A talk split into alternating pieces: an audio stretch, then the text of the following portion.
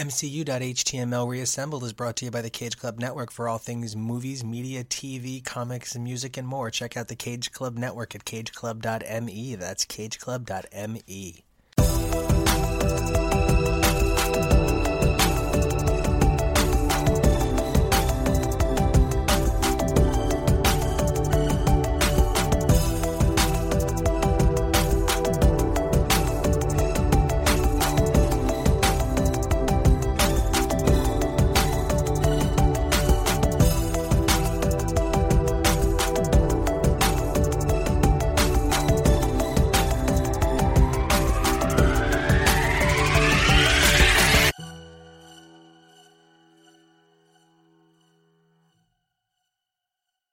Hey everybody, I'm Nico, And I'm Kevo. and this is MCU.html, the show where we take a look at Marvel cinematic movies and poke them. Poke 'em real hard. We poke them real hard and real tough with a giant Thanos Hulk-sized finger. Because we love them. And because you poke the things you love. I'm poking Kevo right now. He really is. And you can stop. Okay, thank you. So, I think one of the things that has me the most eager to keep discussing Endgame is that the movie was so polarizing because so few of us knew what we were getting when we went into it. And then once we got into it, there was time travel, man. There wasn't just a little time travel, there was like a ton of time travel. And the closest the MCU had come to time travel prior to this was Doctor Strange. I guess, you know, you could make the argument that Cap America traveled through time, but it's not really quite the argument I'm making. Yeah, he mostly just moved linearly. He just stopped for a while. I think the point is more he didn't move, and time did. But so, this movie bringing in time travel and Tony Stark solving time travel comically quickly is just absurd.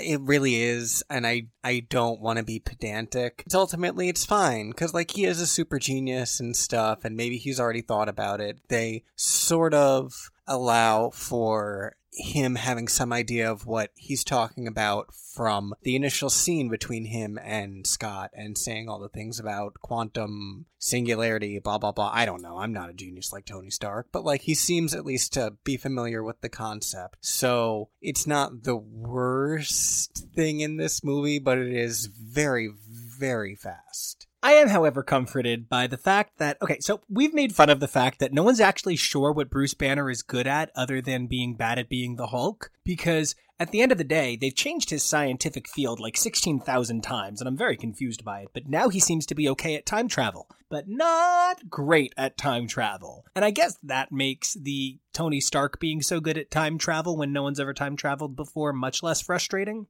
Yeah, yeah, it does. And it allows for a really fun comedic beat to help break the story up a little bit in the scene with Bruce, Nat, Steve, and Scott attempting to use the van to time travel. And we get the little baby Scott and the old man Scott. And whichever one of them peed doesn't matter because that suit was still soiled. Yeah, yeah, it was. One of the things that I thought was remarkable about the time travel sequence was it was almost as if they were going out of their way to say, look, time travel is going to be a little weird in this movie. We're introducing the idea of time travel to this franchise. You just need to bear with us for a little bit. There was a lot of kind of tongue in cheek humor about the nature of time travel in this film. And I think it's from the get. It's from the moment we see Ant Man begin his singularity time travel journey. And it's such a huge thing to introduce and set definite rules on because it works differently in any different multiverse or franchise exactly how time travel can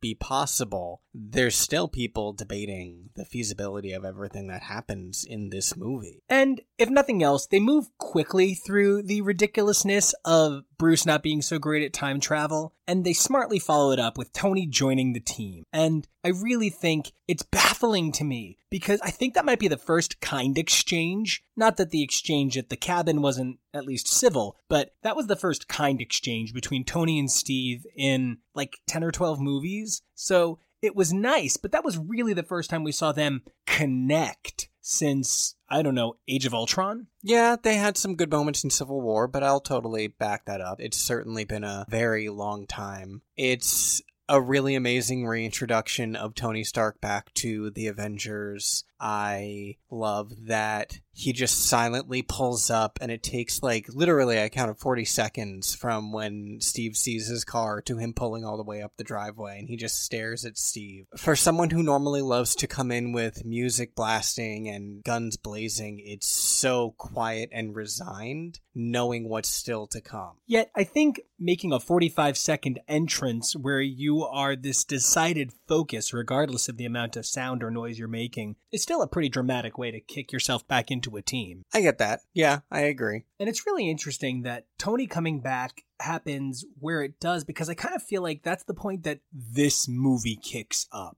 If this had been like an early aughts or mid aughts Disney franchise as opposed to a Marvel Disney franchise now, I feel like it would have had a very Pirates of the Caribbean 2 kind of, oh, that's when Rhodey and Rocket and everybody shows up and then they go back and they find Thor and Hawkeye and so much happens. Yeah, it's really here that the end game truly begins and the active Avengers start filing in one by one. It's another one of those things where it would have been cool to see the call, I guess, but you know, I enjoyed watching Scott's reaction to everybody landing and scaring the bejesus out of him and Bruce getting to have that adorable taco moment with him. Yeah, you know, Ant Man's humanity is such a defining part of this film. Hulk's humanity is a defining part of this film. Iron Man's humanity. In so many ways, for a franchise about superheroes, this film is defined by humanity.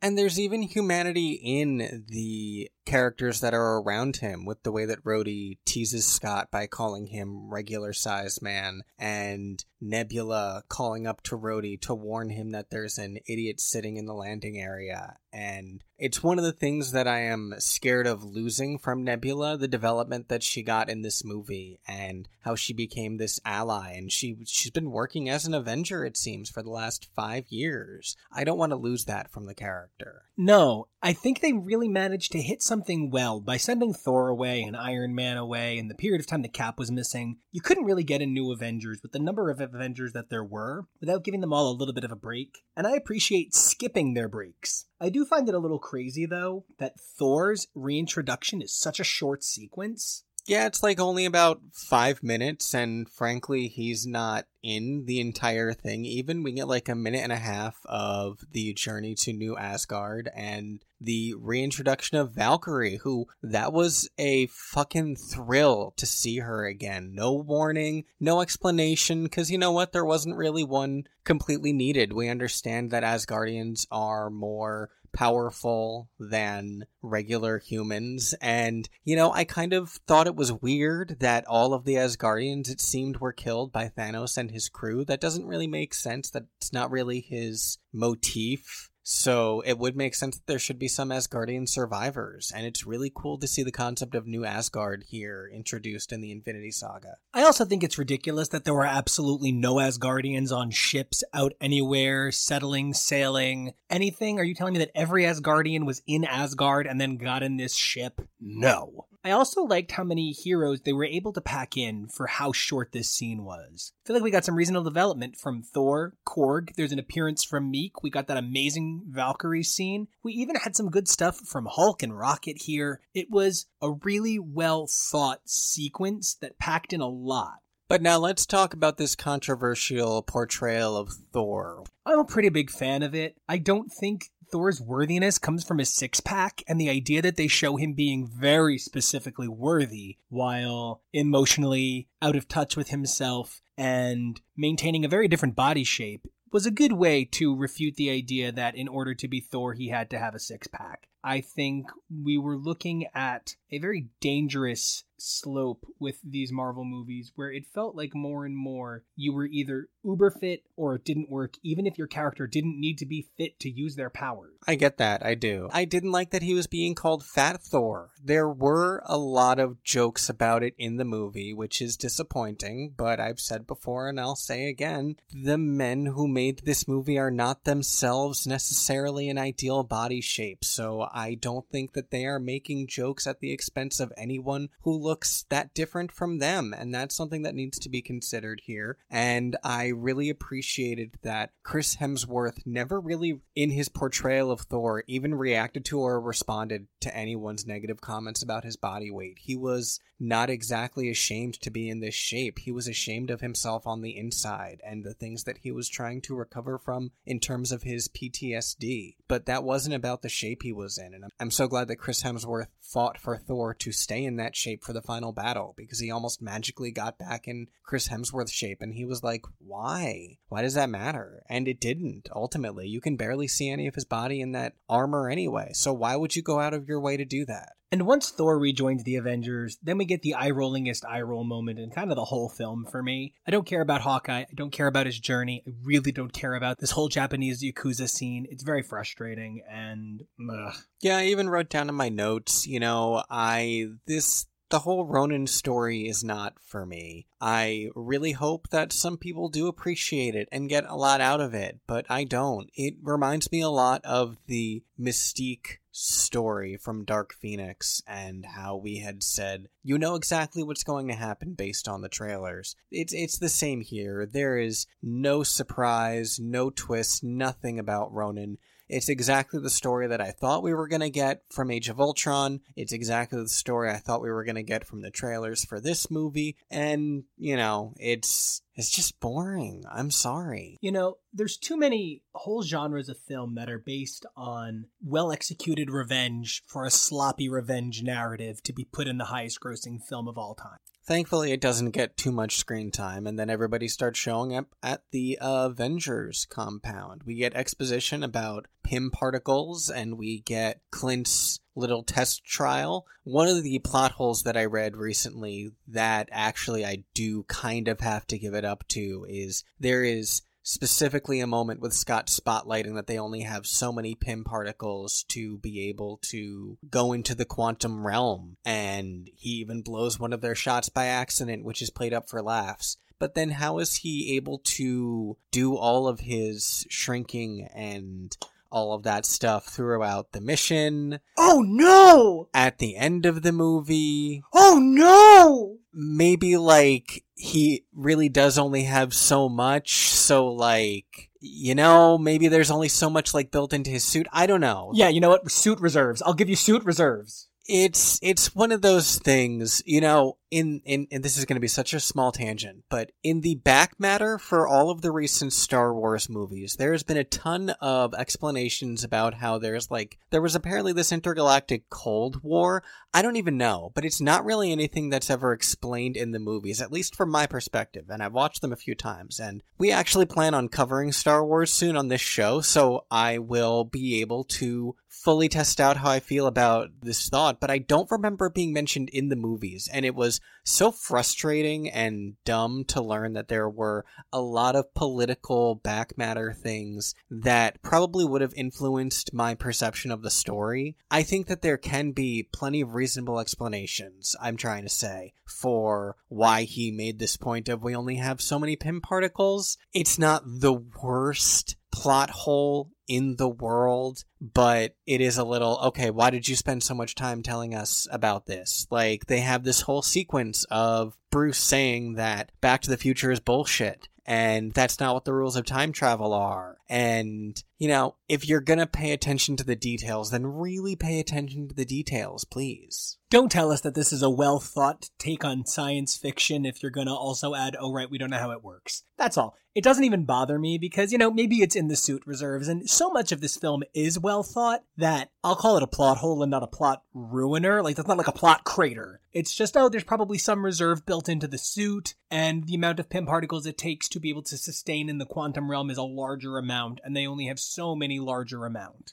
Yeah, or something. It doesn't ruin the entire movie for me or anything. One of the things that does, of course, ruin the entire movie for me, just kidding, I'm being a little bit hyperbolic, but I just, you know, I don't care for the Hawkeye test trial scene, but it's not overwrought or anything. It's not played too hard. And then we get into the brainstorming session once they realize that this can be accomplished. I love this whole sequence. I imagine that this is what the actual writer's room for Marvel Studios tends to look like at times all of the different boards trying to collect all these plot threads everyone just sort of lying around looking in angst as they try to figure out how they can accomplish this mission I also really love that Widow is the one who realizes that there would be so many stones in New York at one time because that makes sense. That's her kind of logic. How can I get myself out of this situation and hit every item I need to hit? Mm-hmm. She's a tactician. So it would be the tactical mind that comes up with the best plan.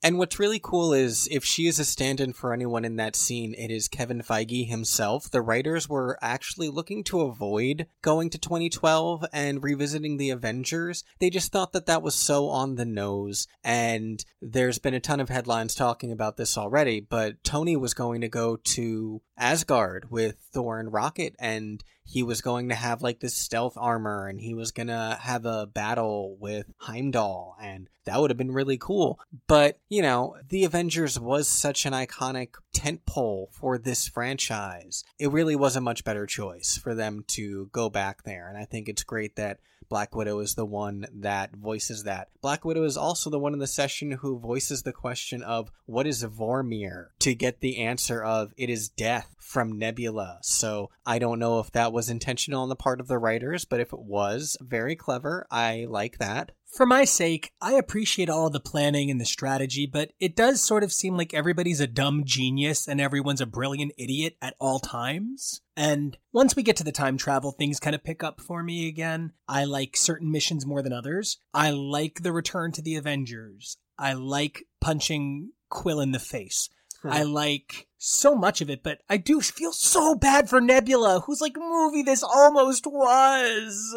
Well, hold on. First and foremost, let's break this down for everyone so that we really have a sense of what it is that we're going to be talking about here. So, the Endgame mission teams are as follows. In 2012 New York City, we have Iron Man, Captain America, Ant Man, and Hulk. In 2013 Asgard, we have Thor and Rocket. And in 2014, we're just going to go with space to start. Big space! We have Nebula and War Machine, and Black Widow and Hawkeye going on two separate missions one to the planet of Morag, and one to the planet of Vormir to retrieve the Soul Stone. And you know how they fit so many missions there? Because it's big space! True. I mean, what else do you call? Like, I don't think that there is necessarily a name that they have given that, you know, quote unquote sector or anything other than addressing it as Marvel Cosmic. What, what, what do we call big space? Big space! So first we see 2012 New York and we get a revisit of that iconic shot of the babies on New York City. We get so many cute throwbacks here. I mean, obviously, I've already talked about how much I love the moment where Hulk is like, "Oh, this is so embarrassing." Ah, smash! Ah. I loved that too. It was really, really, really cute send up of, you know, just everything that the Hulk is and Bruce having to confront how much he's been through as the Incredible Hulk. It was really cool to see the Ancient One again. I feel like we might have known she was going to be in this, but we really, really, really had no idea where. So this was a huge surprise, and it was really fun to see. I feel like what were the sorcerers doing during the Battle of New York is one of those questions that people probably ask a lot because you have these rogue figures out there who have the ability to help, you have to question where were they? So it's cool to see her engaging. I don't understand why she just so happened to be wearing the time stone at this moment because like it was under lock and key when Doc Strange found it. So like it wasn't just a common piece of jewelry that anyone was wearing. I only take it out when I need to be appropriative or control time. Today's my birthday. I want to look fancy. Oh, look, an invasion for my birthday. And the sequence also gives us literally the only other time that we see Mark Ruffalo as Mark Ruffalo in the entire film. And even then, Nico pointed out to me after the movie, he's still CG. When he's all, you know, astral spirity, he's he's still not actual physical Mark Ruffalo, which was a really funny point. And it was a really cool callback to Doctor Strange, the movie, and when the Ancient One does that to Stephen Strange, even without Stephen Strange being in this movie. So that was really cool. And it's a nice way that I feel that the Russos were able to honor the other directors of the Marvel Cinematic Universe. So I feel like, you know, when you're playing in a sandbox like the MCU, you need to be able to not just acknowledge but respect other artists' work. And I feel like they went out of their way to respect the work of Joss Whedon, James Gunn, and other directors so famous they need not be mentioned. So rather than jump around a lot, I'm going to go a little bit more linearly and keep us in New York for a little while, even though we briefly pop in on the other missions in between. We revisit the penthouse scene and see Loki transform into Steve for apparently the first time before Thor the Dark World. It's so fucking funny because we've talked about how Loki's scenes from Avengers Age of Ultron were cut because they thought it might confuse people and make them think that he had something to do with Ultron, but seeing him transform into Steve briefly really confused me later when there was the Steve versus Steve fight. I thought one of them was Loki, and I had no idea what was going on for a minute. I felt so fucking stupid. Honestly, it reminded me of the people who reach for the 3D objects in 3D movies. Like, I feel like if I'd been paying better attention, but there's so much going on in every single one of these scenes. Speaking of 3D objects that we reached for during this film, we saw it in 3D, and I definitely reached for America's ass on more than one occasion. Oh, it's great. I mean, obviously, Tony is going to rib Steve because that's what he does, but immediately, Sub Scott is like, it's great, it's wonderful, it's the best ass that there's ever been. I love you so much, Cap. Ugh. Have sex with my wife for me. I mean, kind of, and I feel like Hope would probably be into it too. Steve would have no idea what to do with any of that. Oh, I would just love to see him blush. But I mean, it'd be so weird because, like, even though I think I mean, there's just so many levels of sub, but like, obviously Wasp is the Dom in that situation. Oh, no question. No question.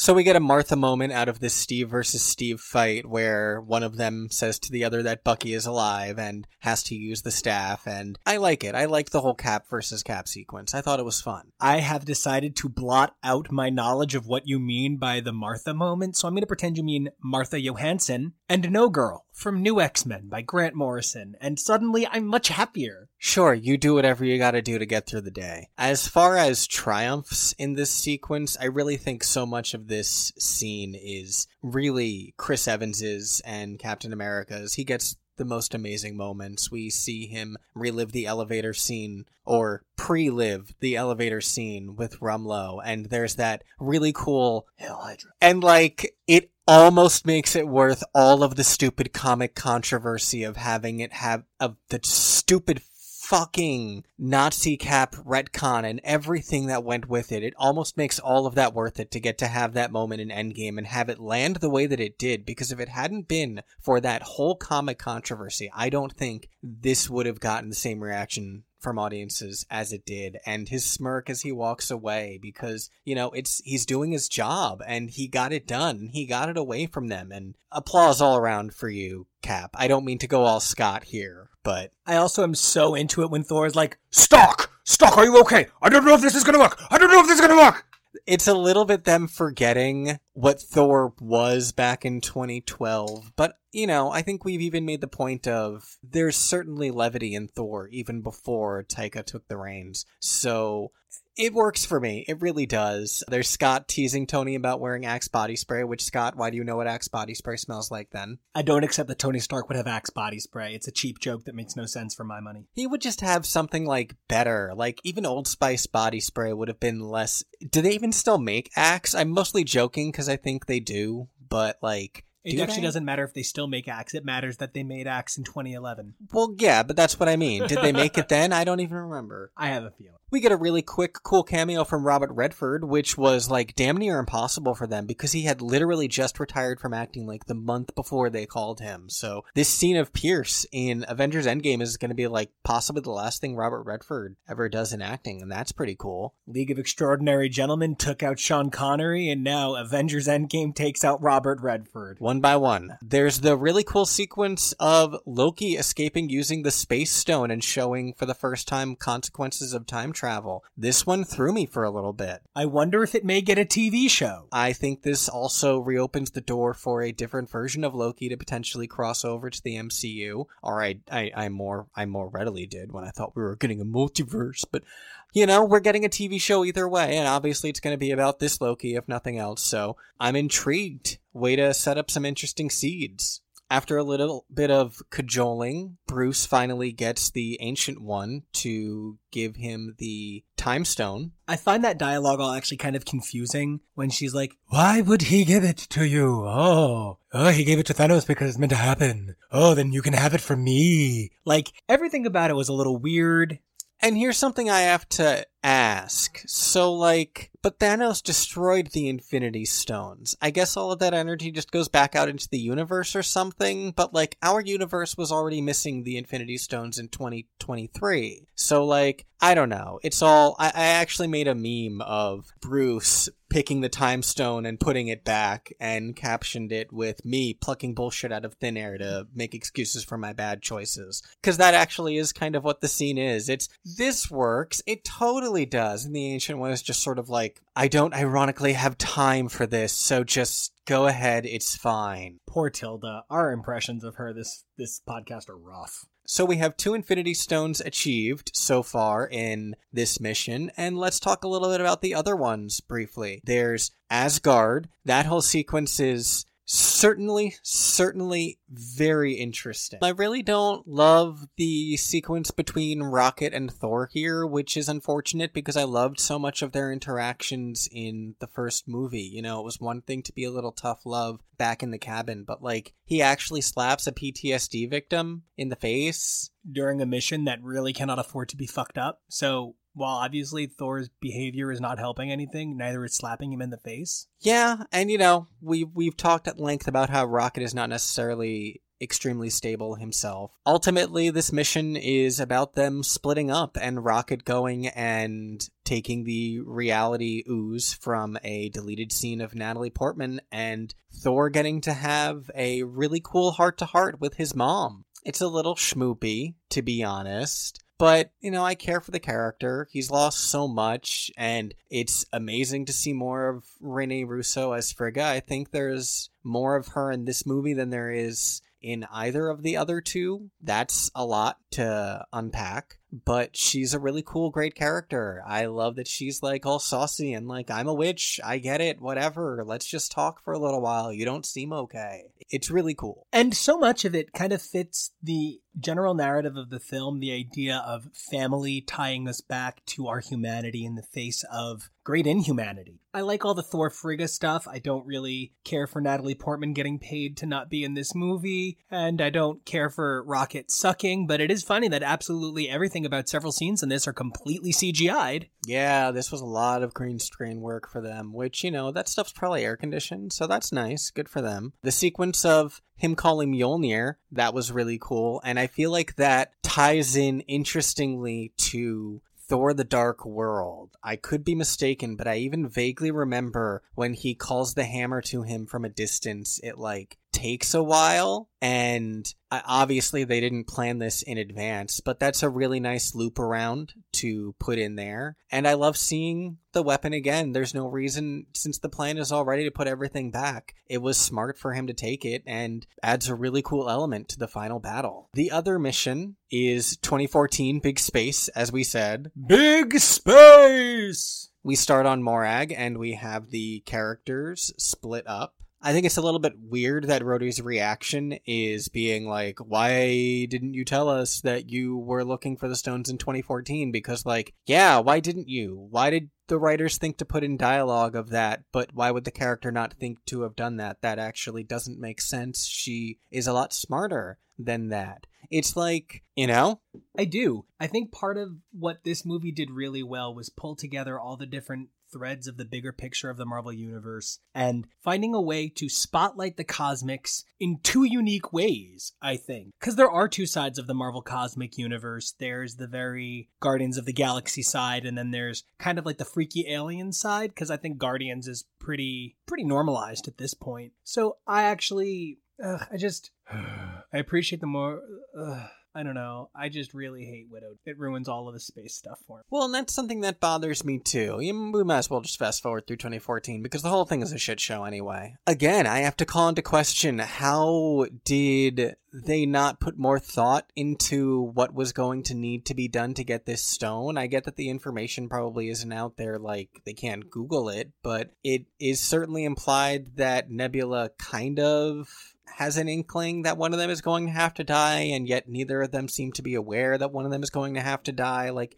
it's really confusing and weird. And originally, Vormir was going to have Thanos try and stop them and show up with, like, one of his little, like, lizard hordes, and it was going to be a struggle for who can sacrifice themselves against these aliens instead of each other. I don't know how I feel about if it had been that instead. They also were at a toss up as to which one of the Avengers it should be, whether it should be Hawkeye or Black Widow. And some producer said to them, Don't you dare take this from Black Widow. And the writers went with her. And I take this from Black Widow. It's not that I don't enjoy the story. My thing is mostly there were so few female Avengers already on the team. They are the biggest victims on this whole mission, really. Really, truly, Gamora, who's not even really an Avenger, but she's the only original Guardian who's a woman. We have Black Widow, the only original woman Avenger. There's just too many women who we lose. It's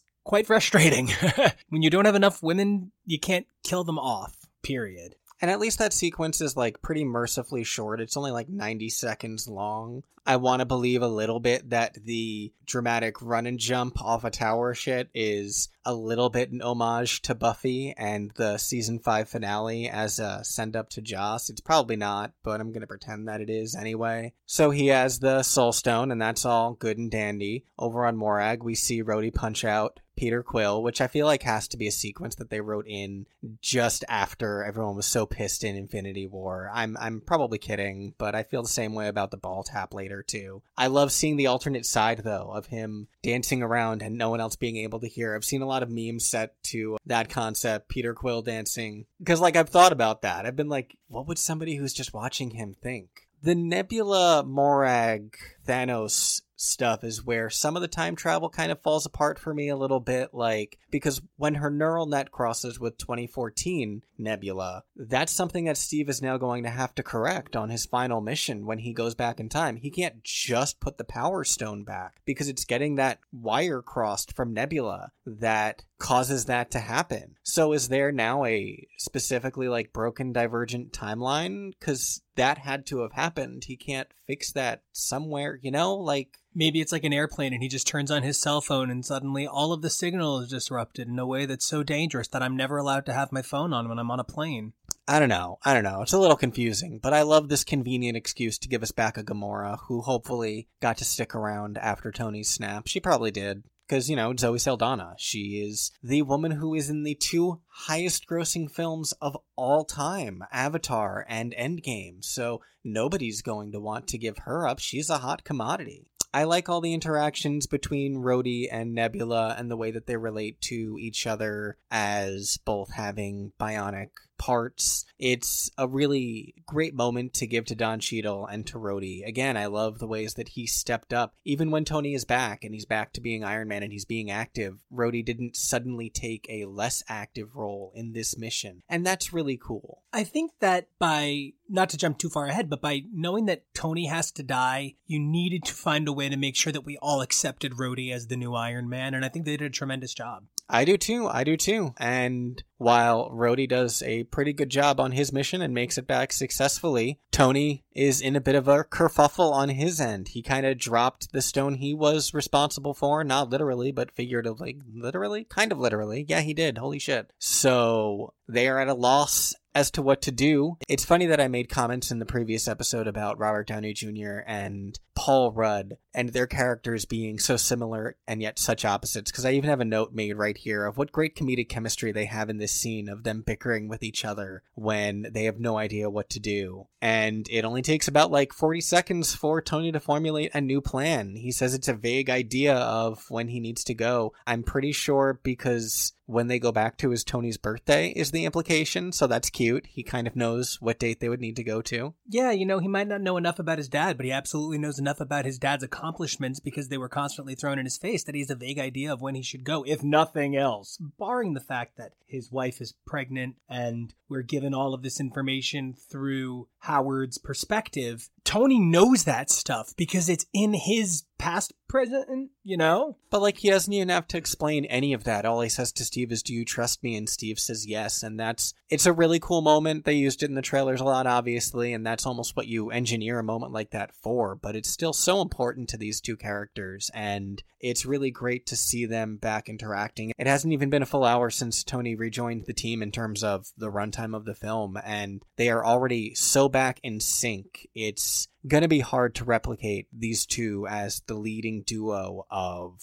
the Marvel Cinematic Universe. And they go back to 1970 New Jersey. New Jersey, holla! I shouldn't say things like that. But we get our Stamio, our final Stamio. And as we now know, a Stamio where he is intended to be portraying himself, Stan Lee, who was a peace loving beatnik in the 70s. And that really ties into who Stan was. While it's absolutely true, Stan Lee did serve in the armed forces. Stan was at his heart a pacifist, so that's nice. I like things about this sequence, certainly. I love the Hank Pym cameo. The young Hank Pym thing is really funny, really cute, great performance there. Yvette Nicole Brown's character, I probably could have done without. As much as I love her as a person, it was a complication I didn't really need. I feel like there are other ways that they could have engineered Steve needing to duck into an office, which is really the only thing they needed it for, so he could have that long lingering moment of staring at Peggy through the glass, which was literally a full minute, guys. And I think it's only there to justify the ending,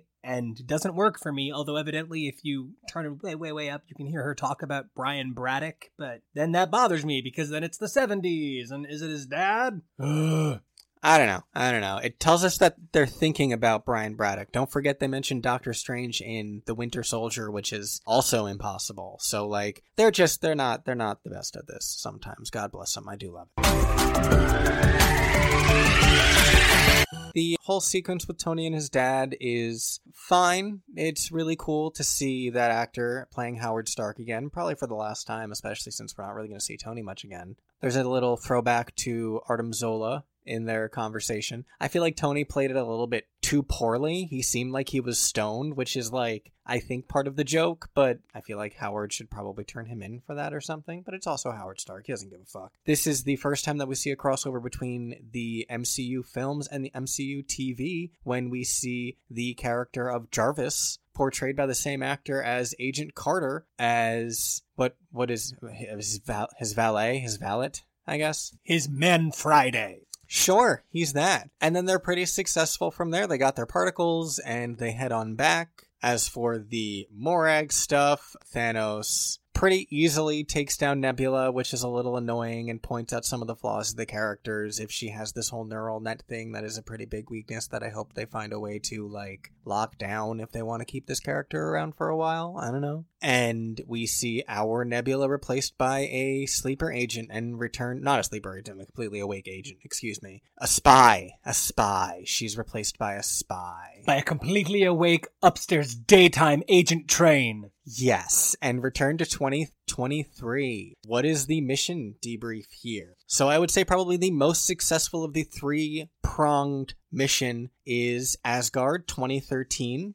While there is a bit of a hitch, it's not quite the same level of hitch as the rest have. Yeah, they get their stone with relative ease. Thor achieves personal closure too, and you know, it kind of makes sense. Thor is pretty comically, quote unquote, out of practice and unstable on this mission, whereas Rocket is currently an active Avenger. The mission with the most obstacles is 2012 New York City, while the most successful member of that mission is the Hulk when Banner uses his intellect to reason for the time stone from the ancient one. The least necessary member of the team is unfortunately probably Ant Man, while he is the binding glue and the force that kicks off this mission. He hesitates too long to act, and that's what leads to the giant snafu that loses the space stone. It's ultimately Iron Man and Captain America improvising and completely coming up with a different plan on blind faith that was the key to getting the space stone in the end. And this team is probably the most muddled too. Captain America seems to still be checking in with Widow, but he it seems like he's at least semi inactive. Iron Man seems like he is retired, even though we still see that he is building suits. He's building the purple dress suit for Pepper. Hulk is still acting as a public figure, and if the deleted scene technically is canon, he's saving people, but it's probably in more of like a as needed basis. And Ant Man, he's probably the most currently or the most recently active of any of the heroes on this mission. He was only gone from his perspective for about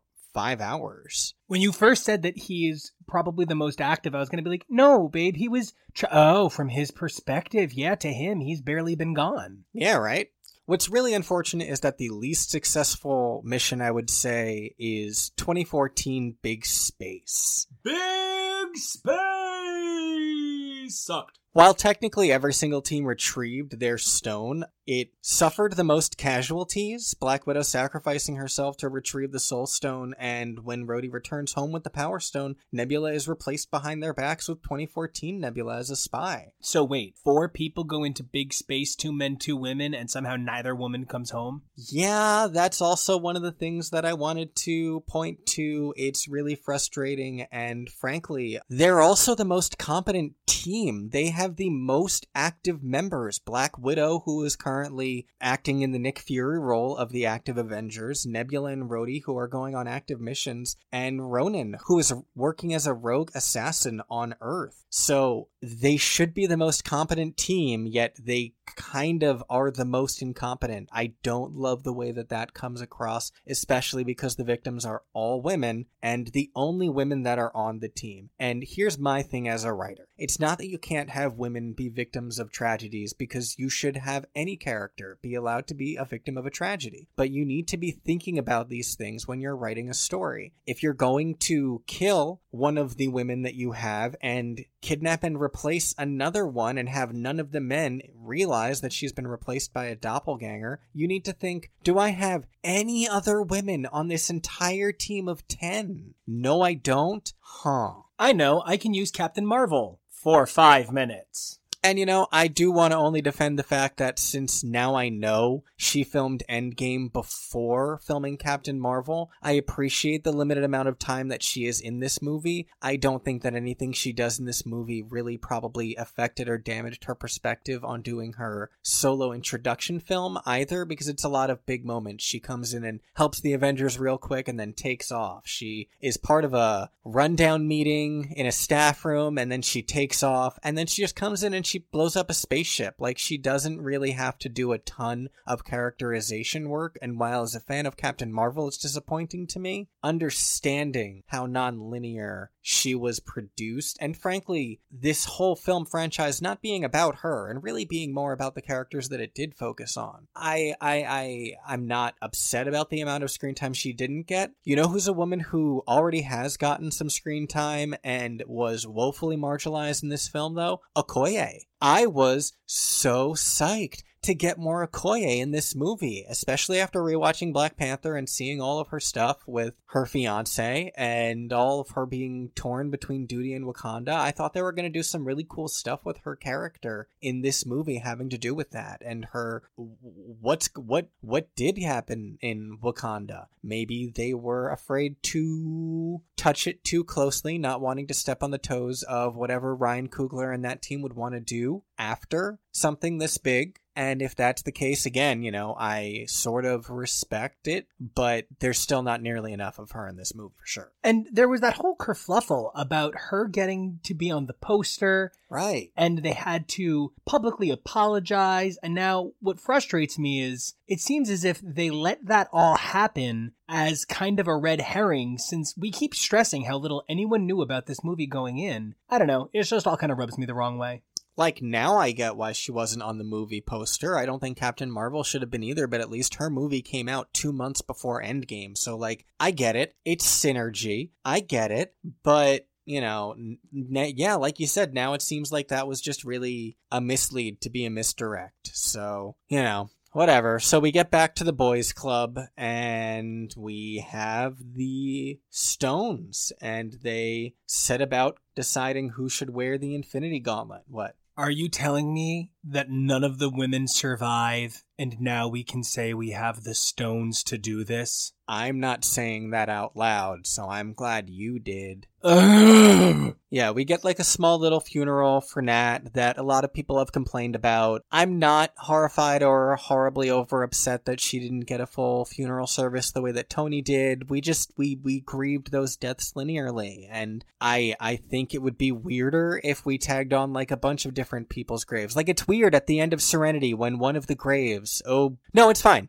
people die, and I'm not going to say who any of the main cast are, but there's a minor character who only exists in the film who dies and died helping them, sure, but like his gravestone is also focused on with the major characters that die in the film, and it's like. It's, I'm What? not being a bad guy, but that movie's like 15 years old. I know, Joss Whedon fans are just so protective, and especially Firefly fans, so I don't want to piss anyone off. But that's what I'm trying to say. Like, you have to do these in a palatable way. And I think seeing the five of the six original Avengers who were the survivors of their missions being the ones to take a moment to grieve Natasha, I don't think she's going to be forgotten. We're pretty sure her movie is the next one that's coming out in 2020. So, like, I don't think the legacy of Black Widow is going anywhere. And I think the level to which they grieved her for the characters to whom it was so personal, I do think it was appropriate. This is also where we got that shot of Cap crying that we see in a lot of the trailers, where it's like that one tear going down his face. But so then they all stand around and try and decide who who wears the gauntlet, who who gets to who gets to put on the sheath, boys. Who's going to be the big man? Of course. I mean, if if you're going to talk about stones, I'm going to talk about them deciding who gets to put on this big phallic object and be the hero. Thor is pretty desperate to prove himself after almost fucking up his huge part of the mission. no, let me wear the magnum. I can do it. I can do it. They ultimately decide to go with Hulk. There's his it's like I was made for this line and uh is that a thing we're doing? I it's fine, you know. We've talked about how up and down they've been with the references to gamma radiation and everything, but after all of that and the fact that they did specifically bring him in to the Avengers in 2012 because of his experience with gamma radiation to throw back to that bit of canon, I appreciate. I really do. I think it's really awesome that Cap is the one to tell the others to hold off and let Hulk, you know, be the one to make the call on whether to call it off. It's a really cool throwback to his movie, Captain America the First Avenger, and how Erskine tried to call off the experiment and he insisted, no, I can do this. It's it was a really cool callback to that moment and Cap being like, no, if, if he says keep going, keep going. It's also a real pretty gauntlet. I just want to draw attention to that real quick. Uh, as far as MacGuffins for the final third of this film are going to be, they did a really cool job designing it. I love that it's the right hand to the Infinity Gauntlet's left. I love that it's Iron Man red, and I'm looking forward to incorporating it into my Tony cosplay. That's for damn sure. Yeah, it is. The prop is enormous. It's hysterical. It is like fucking Thanos size. Even my arm looks small in it, and that's bizarre. But I actually think it's such a beautiful idea that Tony could build this. I have some about the fact that it's left, left being sinister, right being dexterous, so it's very playing into like biblical ideas and like bar sinister, but it's fine, it's fine, it's fine. Once he has the gauntlet on and he's able to survive it, Hulk's doing the thing. And I guess that means there's nothing left to do but talk about the